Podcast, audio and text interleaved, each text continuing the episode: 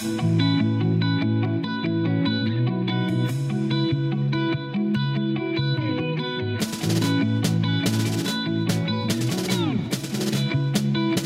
I'm Shankar and you're listening to The Bar. Alright, today we're going to talk about the role of an influencer. And for that, we have two really special guests to join us, Thevanesh and Vivek. So, TV? What's up? Hi. Tell us about yourself. Okay, so I'm Thevanesh, or people call me TV. I am turning 30 soon and I am a brand strategist and I also am a freelance talent now. Alright, we'll get to that later. Second guest for the day, we have someone all the way from Australia. Vivek, how are you doing today? What's up, man? I'm fine. How are you? Good, thank you. Vivek, you are officially our first ever guest from abroad. So how do you feel about that? Still have no idea what I'm doing here, but very much honored that you'd have me on the show. Tell us a bit about yourself. So yeah, I actually just came here a couple of months back. I am in privacy and governance. So I work for corporate companies, advising them on data privacy and risk. But Vivek, you have a legal background, right? Yes, correct. Last 7.5 years, primarily in-house. And above all, you have all this knowledge that I learn so much every day from you. So I think that was one of the key points of having you. So today, with the two of you, we're going to have a chat about the role of an influencer. My first question, TV, are you an influencer? I'm seen as that way, but I don't feel I am. Okay, and why is that? I think influencers, they have to have a certain amount of followings and, you know, certain amount of engagement and all. I'm just a guy who has been posting stuff on Instagram on a lot basis. Like, influencing or posting stuff on Instagram is not something I do for a living. If you were to ask me, there are two categories. There's one's influencer, one's KOL. So influencer, anyone can be influencer. So for example, you can even have like 10 followers on your Instagram or Facebook account and all. But if you were to say, hey, I was Shang-Chi, and the movie is good, and someone said, hey, you know what, Shanga said Shang-Chi is good, and then the person going to watch it. When that person watches it, it's because of your influence. So technically, everyone's influencer. Right. However, KOL is different. What does it stand for? KOL is actually key opinion leader. So basically, they are the subject expert. Let's just say if someone is famous for fitness, so whatever that they are posting on their Instagram account or whatever account, it's going to be for fitness only. You don't see someone who is a fitness enthusiast who's going to post alcohol or chicken rice shop. So KOLs are very subjected to that one topic and all their postings are there. Very interesting. And Vivek, for you, what is the definition of an influencer? Right. So first, putting on record, I am definitely not an influencer.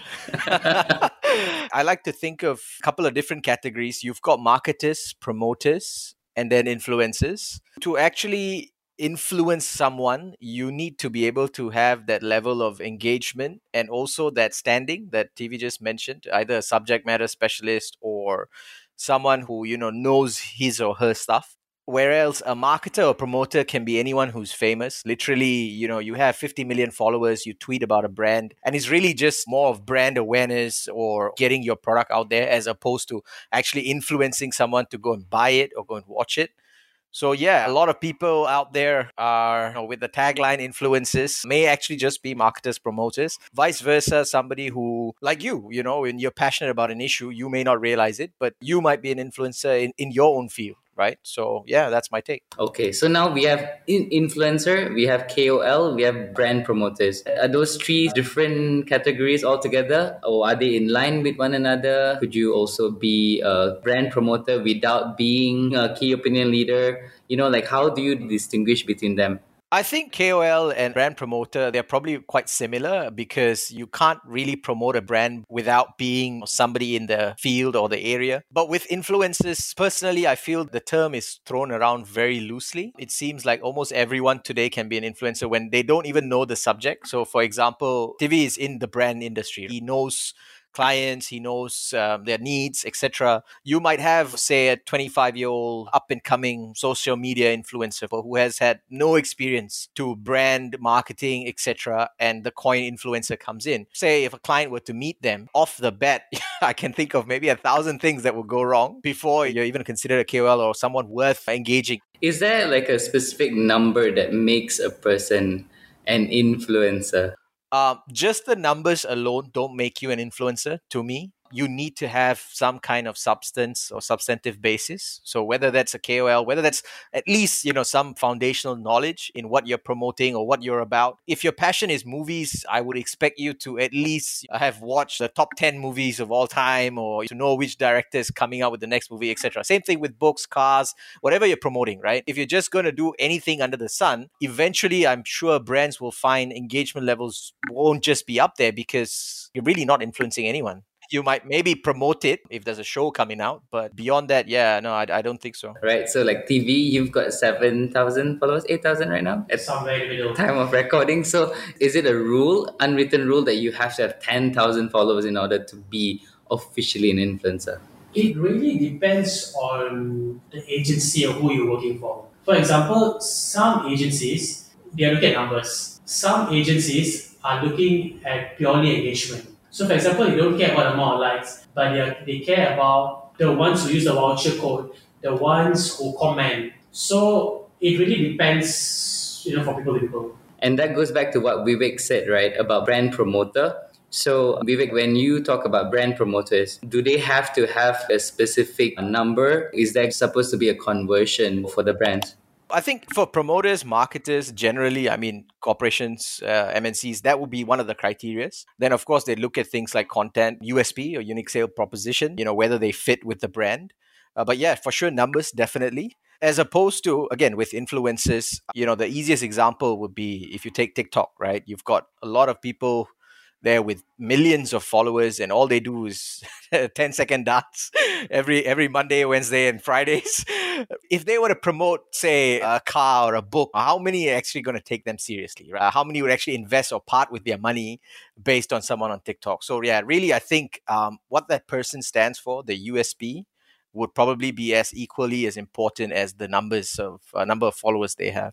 But how can you measure that? Let's just say you say a huge billboard of Toyota or Apple and stuff. How do you know that the billboard is actually doing its job? I think from my very limited knowledge, what they would have done is at least some form of heat mapping or some kind of tracking system to know how many people actually pass by that road per day. So if it's a high volume area and it's really visible and get a lot of that traffic, mm-hmm. all they want is just that attention, that 2 seconds or 3 seconds that you drive by. Maybe subconsciously seeing it every day eventually implements that thought in your head. It's not something immediate. I think it's more long-term. So how is that different from influencers who have high numbers? I mean, you're expecting someone to talk about something and to convince you to part money with. So promotion and advertising is one section. Actually influencing someone to go and do it takes it a step further. Look, let's say if you've got 100,000 followers, right? And you have a cause that you really care about. So say Kita Jaga Kita, which just came up. From your 100,000 followers, if you were to raise a campaign, right? How many people from that 100,000 would you actually be able to get $1 out of, or even $10? How much is their capacity to actually chip in? Can they? Will they? Are they interested at all in the campaign? There's so many variables, and that's why I feel just the number alone is not enough. Okay, interesting. TV, are you more focused on influencing decisions, or are you more focused on the brand part? For me, I have like certain things which I can work around with. I mean, promoting stuff on social media and all, it's basically side income. So if the money is good, then I'll go ahead with it. But I said there are a few things which is a no-no for me. So no matter how much you pay me, I won't do it. So for you, the product has to be in line with what you care about as well. Someone, yes. Do influencers have the pressure of being entertaining? It really does depend as well. Why clients pick some accounts is because they like their personality. And some brands allow the influencers or KOLs to promote the product according to what they are comfortable with. For example, if you have an iPhone. So how you, me or Vivek sees the iPhone is completely different. So some clients are like that. But some clients have this rigid rule where no, you have to just do this. So it really depends on the brand and also the talents who are going to promote. So finances part, like how do you make money? Do influencers make money? I know a few who do. But for me personally, I mean, first of all, I don't have the amount. But even if I do have like 100,000 and above, I would not make it as a full-time career. Is it due to the sustainability of the income? Definitely. Okay, so you can make money, but it depends. Yeah. But could it be a profession itself? So let's say I introduce you to my nephew who's like 17 years old, who's thinking about, you know, what jobs to do. Should he be considering a job as an influencer? Like, yeah, I would say if you want extra money, how about you try approaching this agency and stuff, make your profile public, and, you know, get jobs. How did you become an influencer? Was it a path that you took, you put in a lot of effort, you tried to make videos that were entertaining and you built your following? Or did it just come very naturally? You just put what you wanted to put out there and then people just started following? I went for an event, I think about 5-6 years ago. An agency that organized the event took my number. And after that, I started getting jobs. And also, I thought like, okay, for me to get a job, I need to go to an agency. But then there are times when client comes to me directly. But to be honest, I still don't see myself as like a very engaging influencer. I'm just lucky because there are not many Indian boys who do what I do. And I somehow fit towards that market.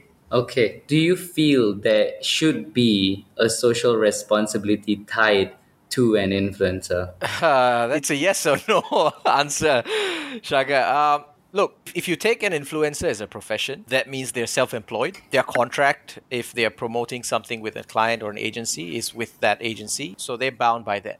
As an individual, as a human being, we all have our own principles and values, and we probably would be held accountable to that by our friends, family, and society in general.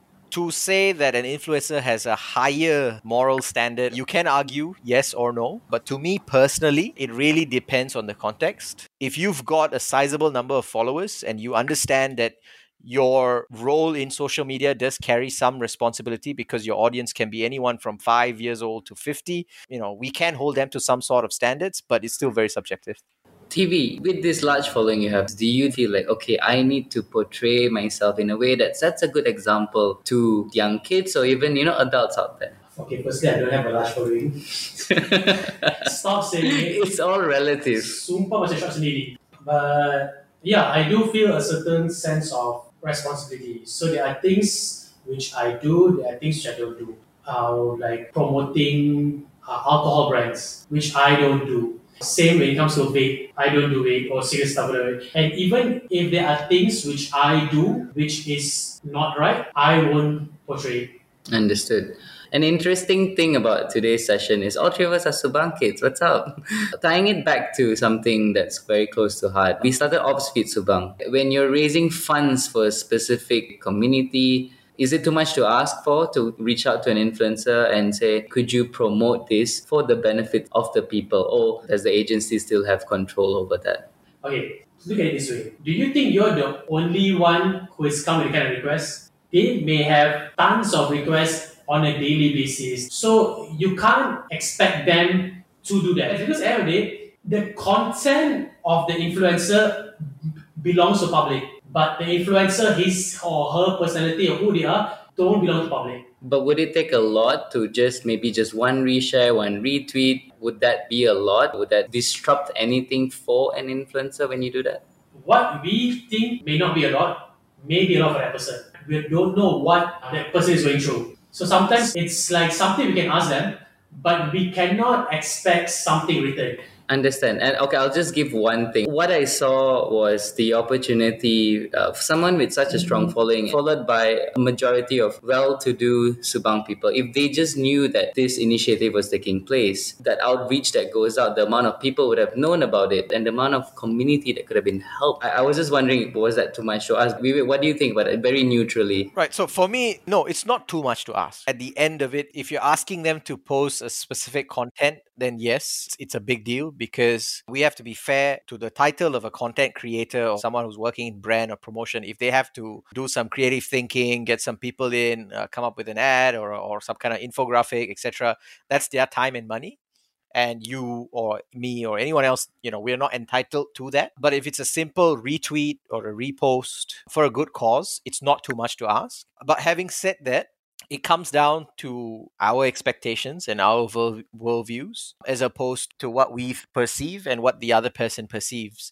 In this particular issue, and if I can speak broadly, the fact that it was a Subang-centric focused effort and the fact that you were reaching out to people in Subang. And we've seen many famous people like go back to their hometowns and build massive things and contribute, yada, yada, yada. So I didn't get that part. But at the end of the day, when it comes back to whether do they have a moral duty to you or me when we ask them for a request, even though it's a good request, I can't say they do. It's the same as asking someone to lend you 10 ringgit. Whether that person has $1 million or $100, whether he chooses to lend you is his personal choice.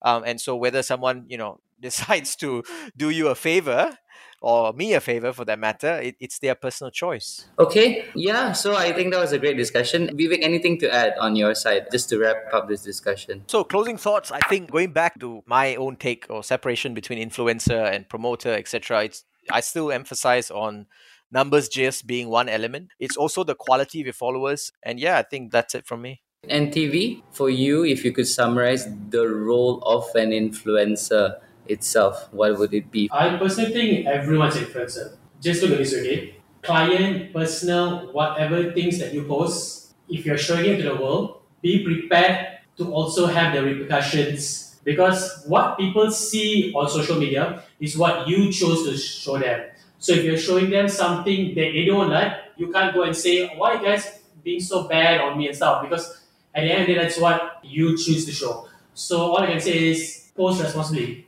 On that note, that's all the time we have. TV and Vivek, thank you so much for your time and take care.